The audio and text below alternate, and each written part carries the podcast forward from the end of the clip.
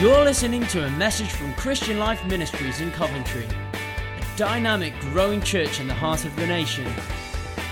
We pray that God will speak to you through this word and impact your life for His glory. here today. Good morning. Great to see you here. I hope you're doing well. And um, what, a, what a beautiful weekend. I hope you're enjoying the sunshine on this wonderful bank holiday weekend. And uh, just great to uh, have some time to, to rest. I hope you've been able to have, have some time to rest. Uh, I want to say just a couple of things before we dive in. Uh, firstly, uh, you may have seen on our Instagram that we had the Archbishop of Canterbury here on Friday morning. And um, it, was, uh, it was really a great gathering of church leaders and project leaders from around the city.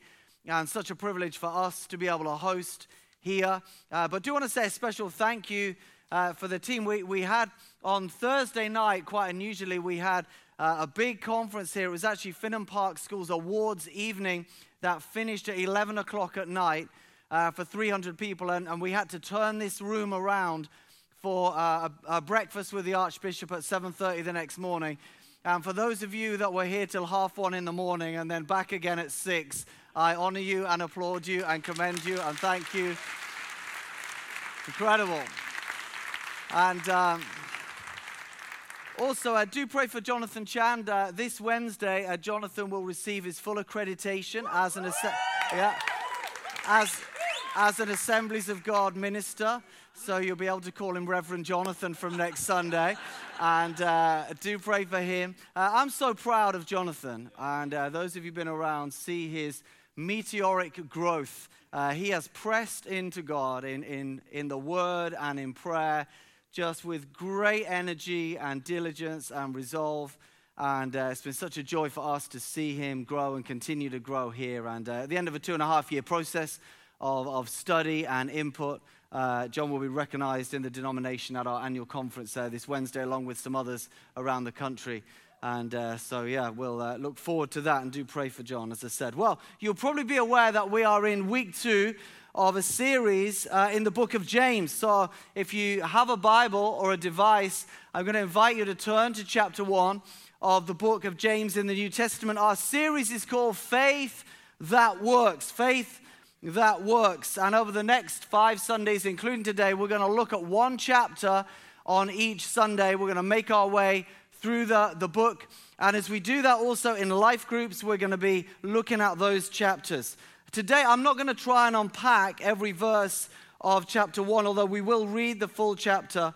I'm not going to comment on every verse, but uh, if you have a question, maybe you read something and, and you, you're thinking to yourself, oh, I hope he's going to explain that, and I don't, then take that into your life groups this week. Let it be a point of discussion and prayer as you study the word together. Well, I also should make the comment that the subsequent chapters from this, from two to five, tend to look at a smaller number of subjects, probably two to three subjects in the remaining chapters, as James presses into one or two things in more detail. Here in chapter one, James seems to go all over the place. He, he covers a lot of stuff, and uh, there are some commentators who would try and unpack uh, James into five areas. Others would put it into 12. Really, it's 12. And uh, so there's lots of different areas. So I'm not going to try and make one subject out of this today, but I am going to press into something that I hope will help us building on the start that we had last week. But um, I know you've just sat down and it's a warm day. Why don't we stand for the reading of the word? We don't always do this. It's good to do. Stand for the reading of the word.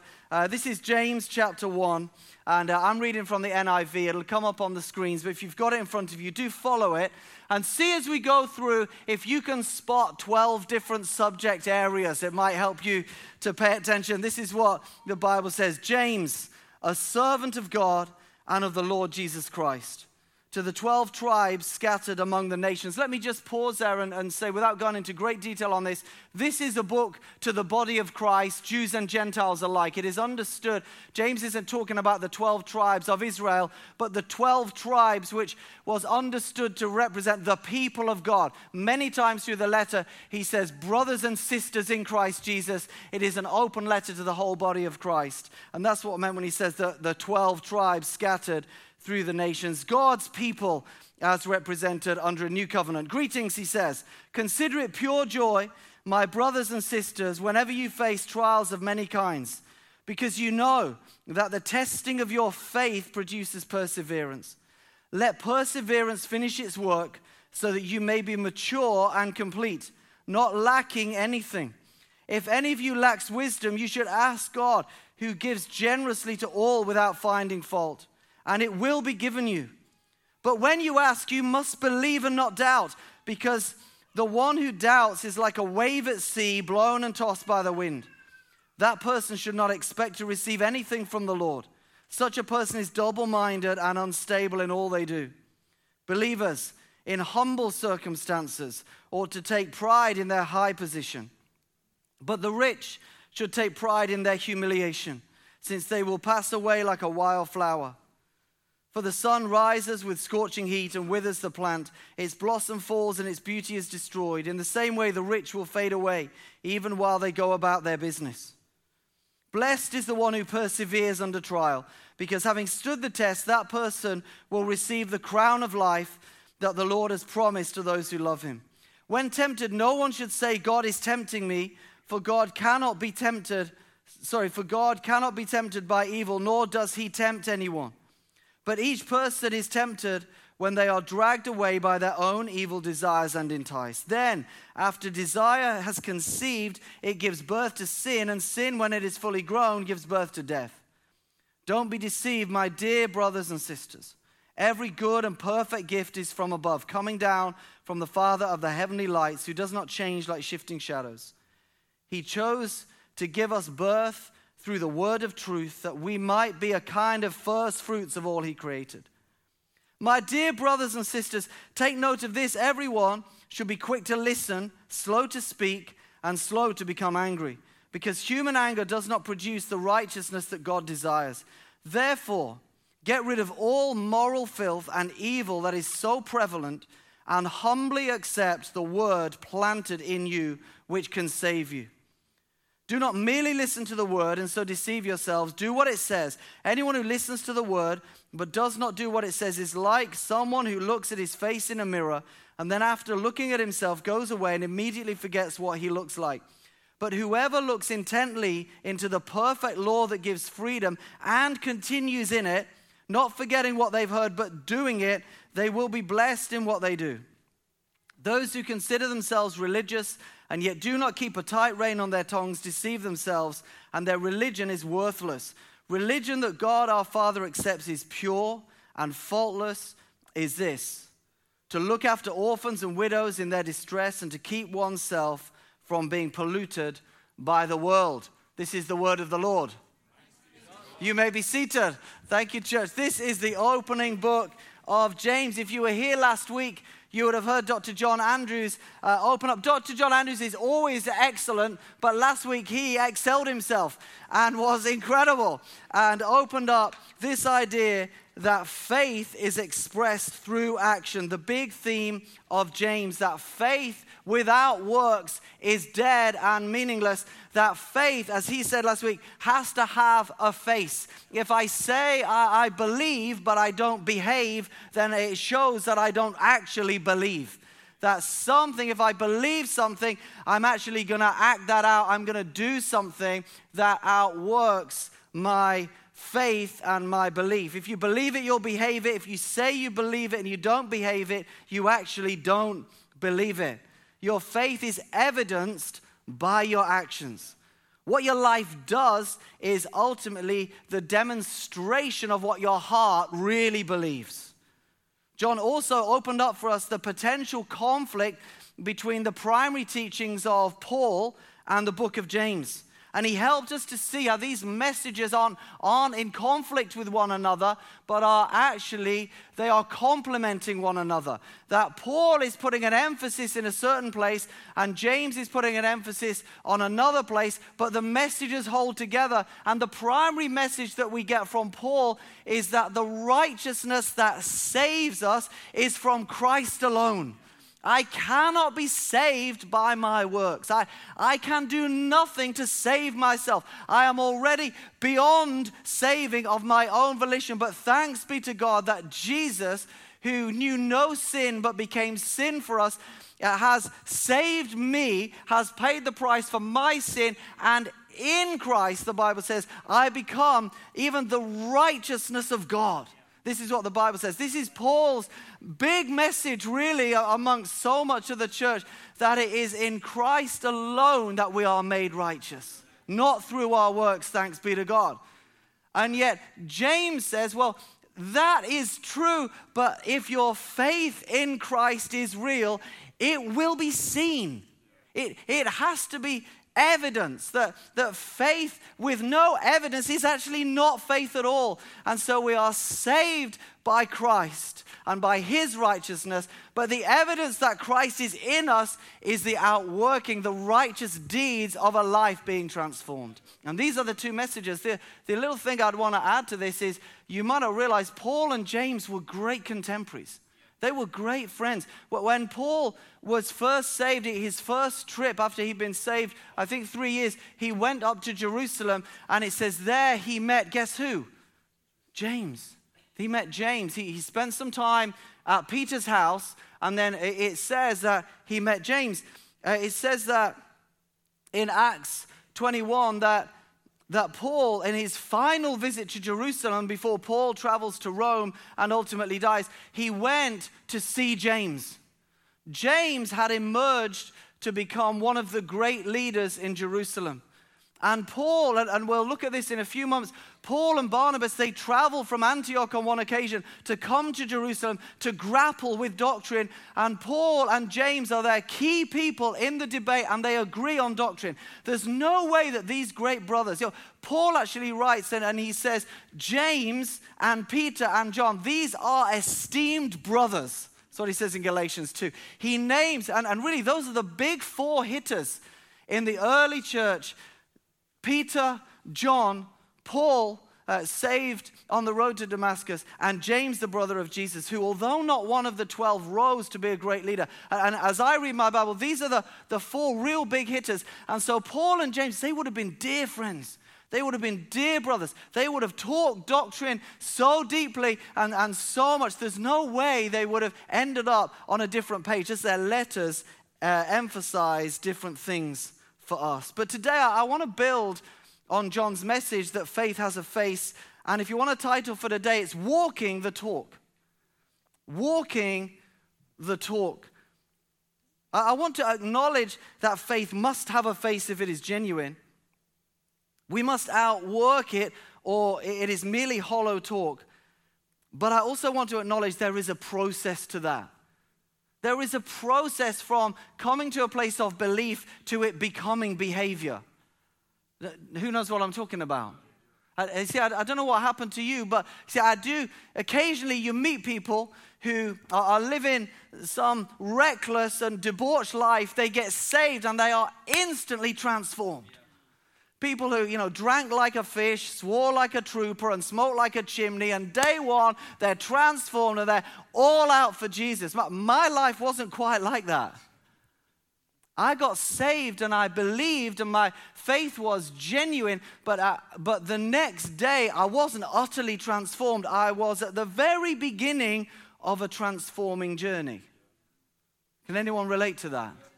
The Bible calls it sanctification. it is the way of discipleship that we change. And, and so I, I want to try and help us, and I think James helps us here in chapter one with some key principles of how we put a face onto our faith, how we actually make that journey happen, we make that transition.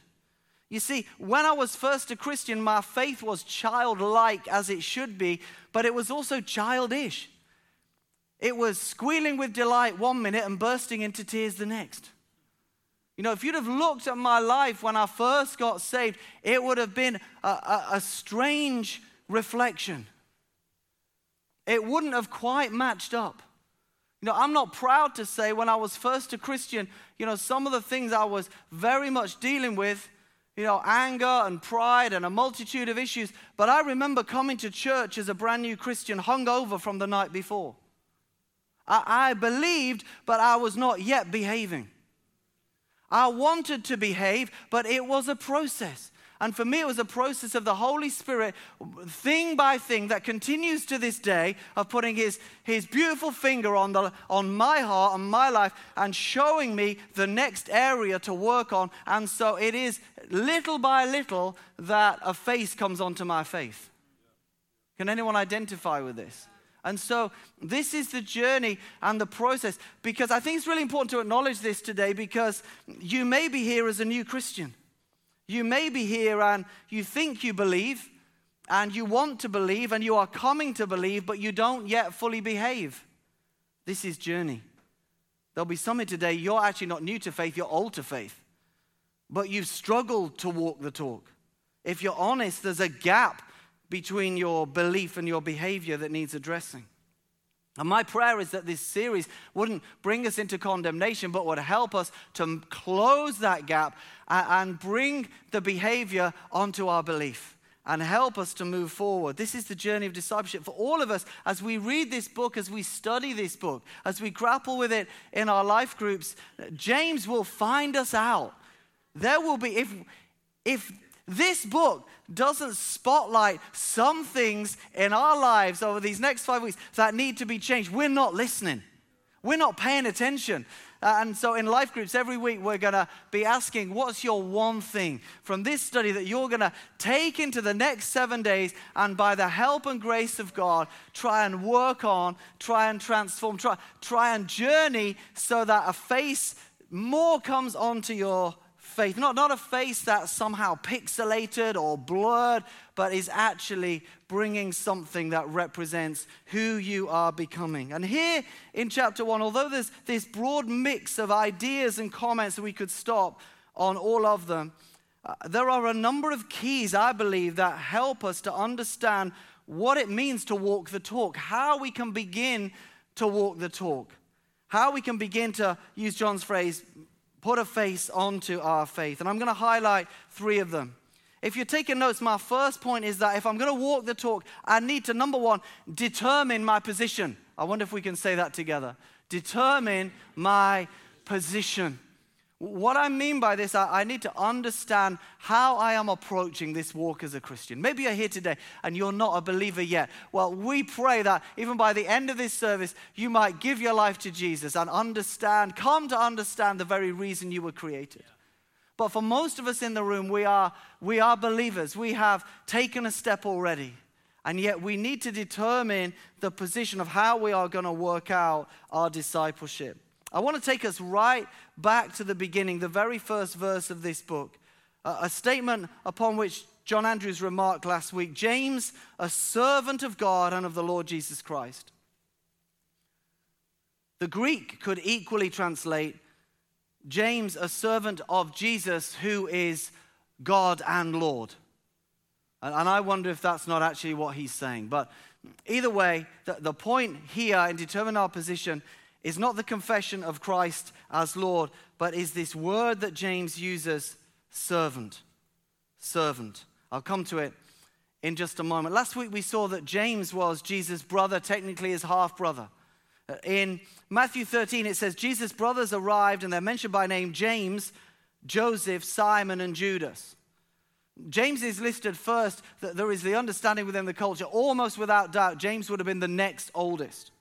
So the likelihood is that Jesus and James, they might only have been a couple of years apart. They grew up in the same family for the best part of 30 years under Joseph and under Mary. They almost certainly shared a bedroom. These guys knew each other. James would have known Jesus as well as anybody. And yet, when Jesus is in his ministry, as we heard last week, James didn't get it. He didn't believe it. And he actually tried to call Jesus away from the mission that he was on partway through the Gospels. But something happened. In 1 Corinthians 15, verse 7, it says that Jesus, when he had risen from the dead, he appeared to 500 believers at the same time, and then to James. Wow. So Jesus has been crucified and he's risen from the dead and he goes and he sees James and something happens that changes James's life forever. He's able to say now, a servant of Jesus who is both Lord and God. Yes, I, he may be my half brother, but this is God Himself. This is God Almighty. This is the incarnate Word become flesh. I may, I may have been on a bunk bed with Him, but make no mistake, He is the Lord of Lords and He is the King of Kings. I think something happened to James. I'd love to know what happened when Jesus met James. Oh, hi! Told you. Is there room for sibling rivalry? I don't know what happens here, but something happens. And James rises to become an incredible leader in the early church. In Acts chapter 12, Peter uh, escapes from prison. You probably know the story, his miraculous escape, and he goes to the house, and you remember Rhoda comes, opens the door. Do you know what Peter says? He says, Tell James and the brothers. James, by Acts 12, looks at he has risen to be respected as a first among equals. Three chapters later, in Acts 15, there is a dispute over doctrine in Antioch, and Paul and Barnabas are there. And the Antioch elders, they send Paul and Barnabas up to Jerusalem to talk to the apostles to grapple with how much of, of the old law should be put onto Gentile believers. The, the outcome of which is nothing other than one or two things that are good for, for us in, in our humanity, but they are, it is a moment in the church. It's called the Council of Jerusalem. And there, Paul and Barnabas come. Those who, who believe from one angle, they represent their case. Others speak up. It says Peter contributes, uh, Paul and Barnabas contribute. And then it says, when they had all spoken, James stood up and said, Listen to me, brothers. And James calls it, and that's what happens. It looks as though James has risen to become first among equals, if I can say it like that, in Jerusalem. In the, he is respected amongst others as an incredible leader. But I say all that to say this that when he opens his letter, he doesn't say James, an apostle.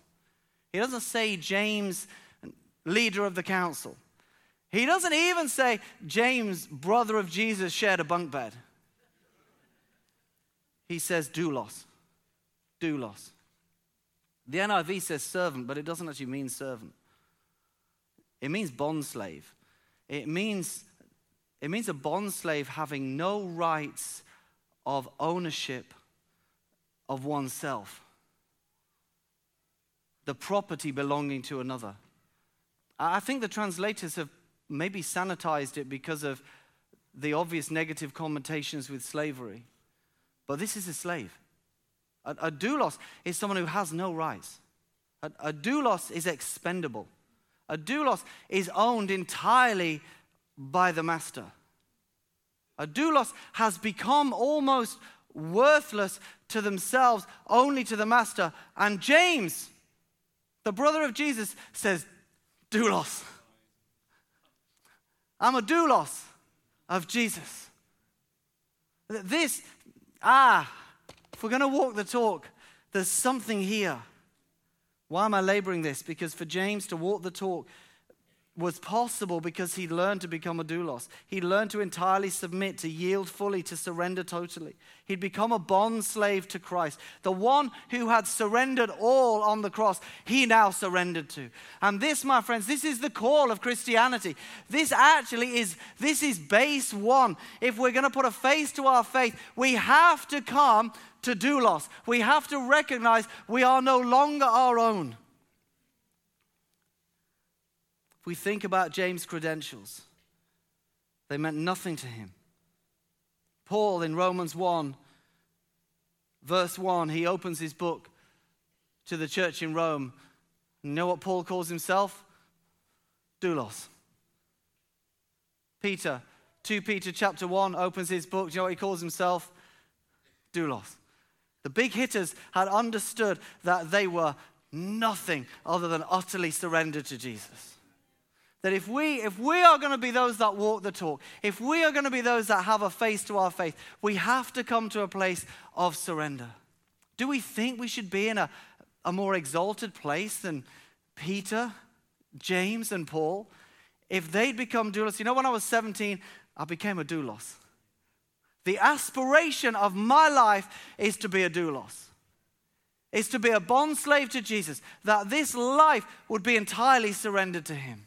That, that is the aspiration of my life. And I also know it is the only chance I have of walking the talk, of surrendering to Him. But I have to determine my position. I have to make a decision. I have to make a call. You see, I, I made a decision at the age of 17. I went down the front of a church. I surrendered my life to Jesus after six months of wrestling. And in a moment, the matter was settled. Now, I've said already the transformation wasn't instantaneous, but in my mind and my heart, the matter was settled. The rest was in the outworking. So when the Holy Spirit comes on, on a third morning of being hung over in the house of God and say, You need to deal with this, I had to make a decision. I had to make a decision to stop going out on a Saturday night. Some of those friendships that meant a lot to me, I had to put them on the altar and leave them behind. Why? Because I'd made a decision to be a doulos. It might not change instantaneously, but having determined my position, the rest is outworking. The rest is outflow. The, the face to the faith, the walking of the talk, it comes when I've determined my position that I am no longer my own, but I belong entirely to Christ. You might be here today and you're not there, you're wrestling. Can I urge you and encourage you for your sake? Don't be a miserable half believer that is still wrestling because you think your will and your wisdom is equally as good as Jesus' because it isn't. And you will find liberty when you get over the line. You know, somebody came to me when we were speaking on, on giving uh, two, three weeks ago, and they said, Oh, I said, I, they said, I, I wish so and so had been here because they've got an issue with giving. That's what they said to me. People are great, aren't they? And, um, and I said, And what about you? No, I, I said, uh, No, I, I, didn't actually. I didn't. They, but you know, I, I know the person they're talking about, and I said, Do you know, they, the issue isn't giving. The issue is because they've not yet fully surrendered their heart to Jesus. So we should pray for them because when they get to full surrender, giving will be easy. The issue is, am I going to be a doulos? Am I going to be as James was? Secondly, I need to change my perspective. I need to change my perspective. So, James, he opens up and then he immediately goes to trials. I don't know whether you notice this. If you know James, you'll already know this. He says, Consider it pure joy, my brothers and sisters, whenever you face trials of many kinds Jesus goes on to say that God doesn't tempt us. You know, the, the devil tempts us that we might fail. God tests us because he wants us to succeed. He says in this book, we are tempted by our own evil desires, the flesh.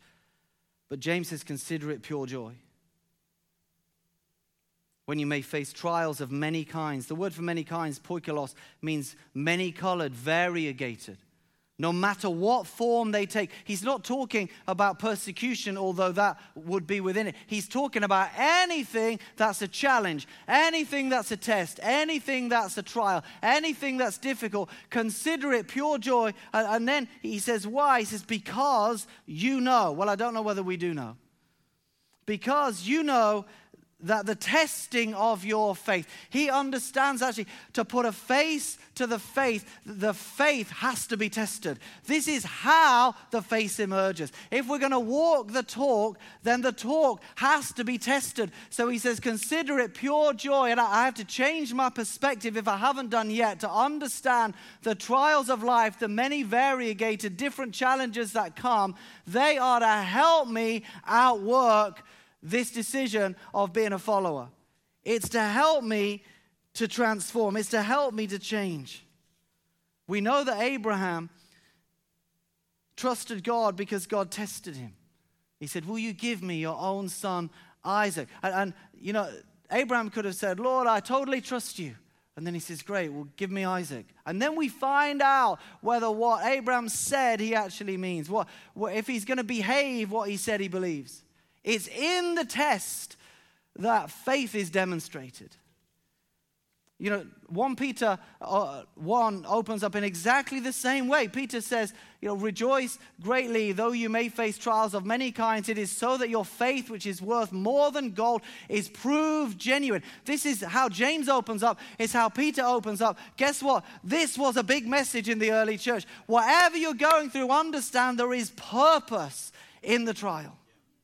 And if we haven't got there yet, we have to change our perspective in order to understand that God is at work in us. We sing, don't we? I will bless the Lord forever. I will trust him at all times. But who knows when the all times come, it finds out whether we will or whether we won't trust him. I surrender all, I surrender all. And then we have an annual vision offering, and the Lord comes and says, I'd like you to do this. And we go, Not likely. And then he goes, No, I would. And we have a wrestle. And, we're, and what, happens through the trial of faith, a face comes to our faith. And actually, the Lord, through the testing, through the pain, through the challenge, whatever it may be, refines us.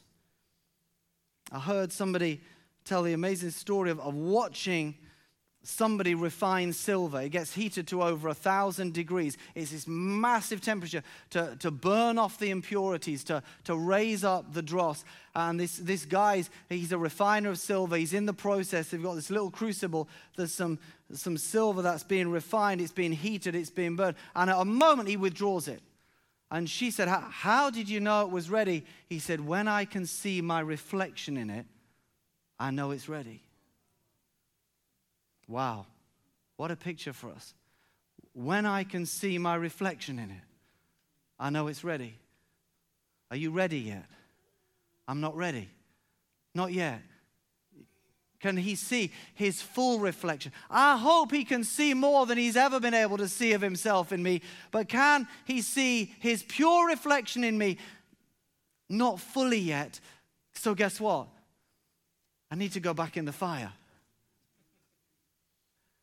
Am I at, considerate, pure joy? I'm working on that. But I've come to understand that when the furnace and the fire comes, my goal is not to escape, it is to be forged. Not that we don't pray, not that we don't ask for God's help, not that if a family member is sick, we're not getting on our knees for them, but I understand, I have a perspective that whatever it may be, God can work on me in that place. That place I would probably never choose to be because I'm not yet at pure joy. I'm not yet at praying for trials, but I have come to understand they are not my enemy, they are my friend. That in that place, God can do something more in me than probably in any other place. I love the mountain, but it's in the valley that I get forged and I get formed. It's in, it's in the heat that the dross burns off. And I have come to understand. And this has been such a key in my life. I'd probably been a Christian about a year or two, and I, I came to grasp this. And if you've not yet grasped this, this will transform your life if you're going to put a face to your faith, if you're going to walk the talk, is to understand in the, the multi-variegated trials and challenges of life, God is working on you there. It doesn't matter whether God orchestrated it, whether the devil orchestrated it, whether people orchestrated it. If God has allowed it, He is working on you there. And I need a perspective where my first prayer is not, Lord, get me out of the fire, but is, Lord, forge me in the fire. And I've come to understand three things. Number one, I always have something to find. In the trial, I always have something to find of God. It's been in the trials that I've found His love and His grace. I've, I've come to understand that He is a stronghold. I've come to understand some of David's language becomes personal in the trial. I have something to find of God. I want to say to you if you're going through a trial right now, whatever it may be, there is something new and more and further of God to find in that place. If you just press into Him, if you just allow it, you will find something there.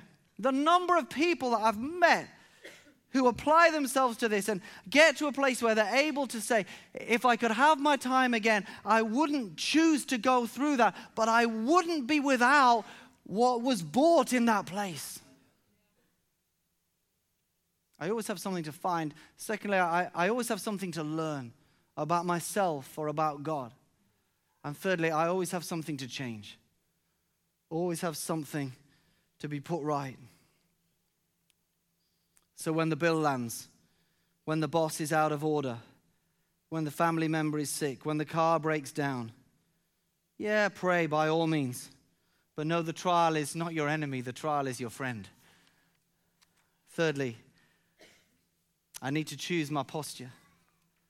I need to choose my posture. And if you've got your Bibles open, just return again to what I think is one of the great keys of the New Testament, and yet it's so easily overlooked in verse 21. James writes this Therefore, get rid of all moral filth and the evil that is so prevalent, and humbly accept the word planted in you, which can save you. And I'd like us to look at this. I have to choose my posture. The message version, verses 21 to 26, says it like this So throw all spoiled virtue and cancerous evil into the garbage. In simple humility, let our gardener God landscape you with the word, making a salvation garden of your life. Don't fool yourself into thinking you're a listener when you're anything but that. Let the word go in one ear and out the other.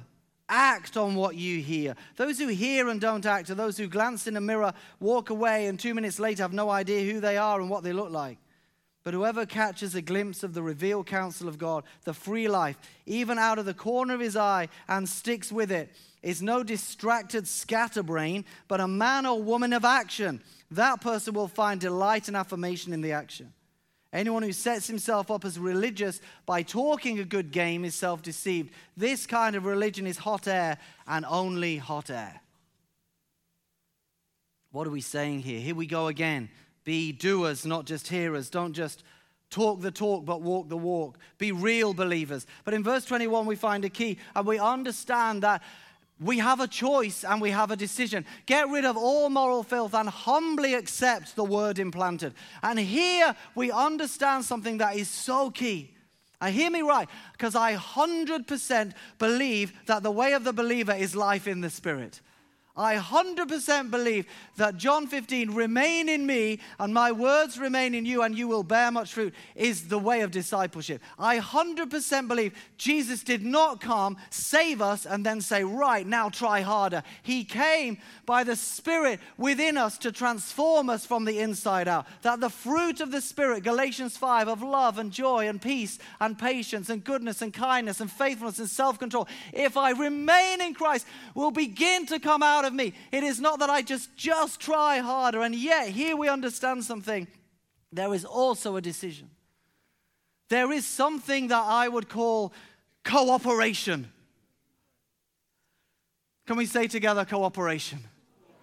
Cooperation. There is something here if I'm going to have a face on my faith, if I'm going to be a real believer, if I'm going to be one whose behavior is increasingly reflecting my beliefs, I have to recognize there is something called cooperation, where my decision and my choice and my posture, if I can call it that, is to say no to what is not from God and yes to what is from God. That in that way I allow the Holy Spirit to be at work in my life. The Holy Spirit, my friends, comes to transform us. The Holy Spirit is given to transform us. The Holy Spirit longs to transform us. But the Holy Spirit will not enforce transformation, even to the believer. He waits for our cooperation. We have to learn to keep in step with the Spirit. And James makes it simple. He says here, therefore, get rid. Can we all say, get rid? Get, therefore, get rid of all, strong words, moral filth, of all evil and wickedness, of everything that is ungodly. I have a choice in my day to day, in my Monday to Friday, whether I am going to live in those things or whether I'm going to get rid. And it is a choice. Now, the Holy Spirit will help me if I make a right choice. It is a partnership with the Holy Ghost, the transformation of your life. He will change you from the inside out when you cooperate with Him. It is not a work of the flesh, it is a work of the Spirit, but it requires the cooperation of the believer. In the same way that Jesus went to the cross and died for the whole world, but until I come to a place of accepting it and repenting and receiving, it is actually not appropriated unto me, even though it is already there and available.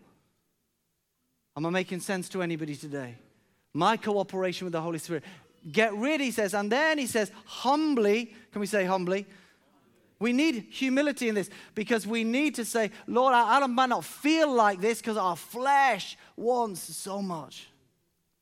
I met with a friend recently who, whose wife had committed adultery last year, and he'd found out, and his, his world is blown apart. And by the grace of God, they're working through their marriage. And, I, and we met, and he shared his, what's going on in his life. And I, and I said, How's your heart? And he said, Martin, there is a lot of flesh available. oh, great phrase. There is a lot of flesh available. He says, There's a lot of anger available. There's a, there's a lot of bitterness available. And he said, Day by day, I'm, I'm just trying to walk this out and keep the flesh at bay. Wow. Guess what? He's putting a face on his faith. But you know, there's, there's a reality that for us, there's a lot of flesh available. Humbly, humbly accept the word implanted. This is such a key phrase. I'd encourage you, meditate on this this week. Humbly accept the word. What is the word implanted? You know, the word of God already lives in you. And I'm not against, in any way, shape, or form, being people who read and study and apply ourselves to the scriptures. Thank God for the scriptures. But by the Holy Spirit, the word is already implanted in you. The New Testament church had no New Testament, but the word was implanted by the Spirit. Eh, through 25 years of pastoral ministry, I have met so many people whose lives have been ravaged by sin, who, who have caused pain to others and pain to themselves because of sin. Because sin will always keep you longer than you wanted to stay, take you further than you wanted to go, and cost you more than you wanted to pay. And I see it time after time, but I have never ever met anybody who were confused about what was right and what was wrong. Nobody ever sat with me and said, But, but Pastor, the, the issue is that I, I thought I was pleasing God by getting angry. I thought I was pleasing God by lying. I, I thought it might please God to be proud. I thought I was pleasing God to sleep with my girlfriend or sleep with my boyfriend. I, I thought I was pleasing God in this area of lust. I'm confused here. I never met anybody who struggled to know what was right and what was wrong. I never met anyone who said, but, but Pastor, I, I, I thought lacking compassion was the right thing. I thought being rude was the right thing. We know because the word of truth is implanted in us. We know to love our neighbors. May we become students and scholars of the word. But I want to tell you, my friend, if you are a believer, the word is already implanted in you, and you know what the right thing is to do just as I do. And what happens is there is a battle between, between the flesh and the spirit, and I have to humbly accept the word implanted, what I know is right. And this is where the Holy Spirit helps me. You might say, This is a bit heavy for a Sunday morning. I want to tell you, if you're going to have a face on your faith, you've got to understand this. This is what it comes down to. Am I going to be a doulos? Will I have a perspective on my trials that God is actually fashioning me to see his reflection in me? But also, will I choose my posture to make a choice in the little things, in the day to day, in those moments? This is what it comes down to. I remember talking to a wise person and saying, What is it spiritually that separates the men from the boys? And do you know what he said to me? He said, It's the little things. Wow. I was not expecting that. It's the little things. And in the little things, will we get rid of what offends God? Will we humbly accept? Sarah, why don't you come? You can try this this week. You can make a decision right now that the next person that annoys you, you're going to pray for them. The next person who carves you up when you're driving along, the next person in a, in a retail shop that is rude to you, the next time you are, are on some sort of helpline and you've been holding for 40 minutes, listening to elevator music, being told every 45 seconds that your call is important to them. Uh, and somebody finally answers and says, Oh, I'm sorry, this is not the right department. uh, and, and says to you, you, you're gonna need to, like, well, can you put me through? No, I'm sorry, but I can give you the number and you can start again. And your flesh actually wants to kill them. You can make a decision right now that you're gonna stop and ask for that person's name and pray for them. Because they might not be in their dream job. They might not enjoy what they're doing. They might be doing it because they're struggling to feed their kids. They might need Jesus. They might not be having a great day. They've not gone to work to make your life a misery. And just maybe, oh, and this, this gets down a bit real, doesn't it? But this is faith that works, friends. We can make a decision.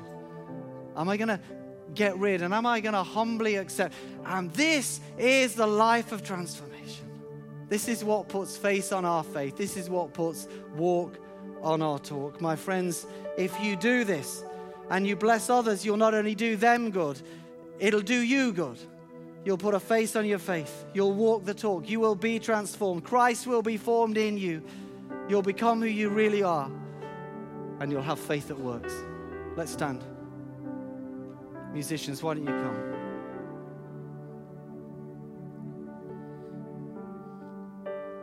Lord, if we're honest, your gospel's challenging. It's tough. But I pray, would you help us? Would you help us, Lord, to. And if you're standing, why don't you just open your heart with me? Maybe you want to respond in your own prayer as I pray. Don't be a passenger in this moment.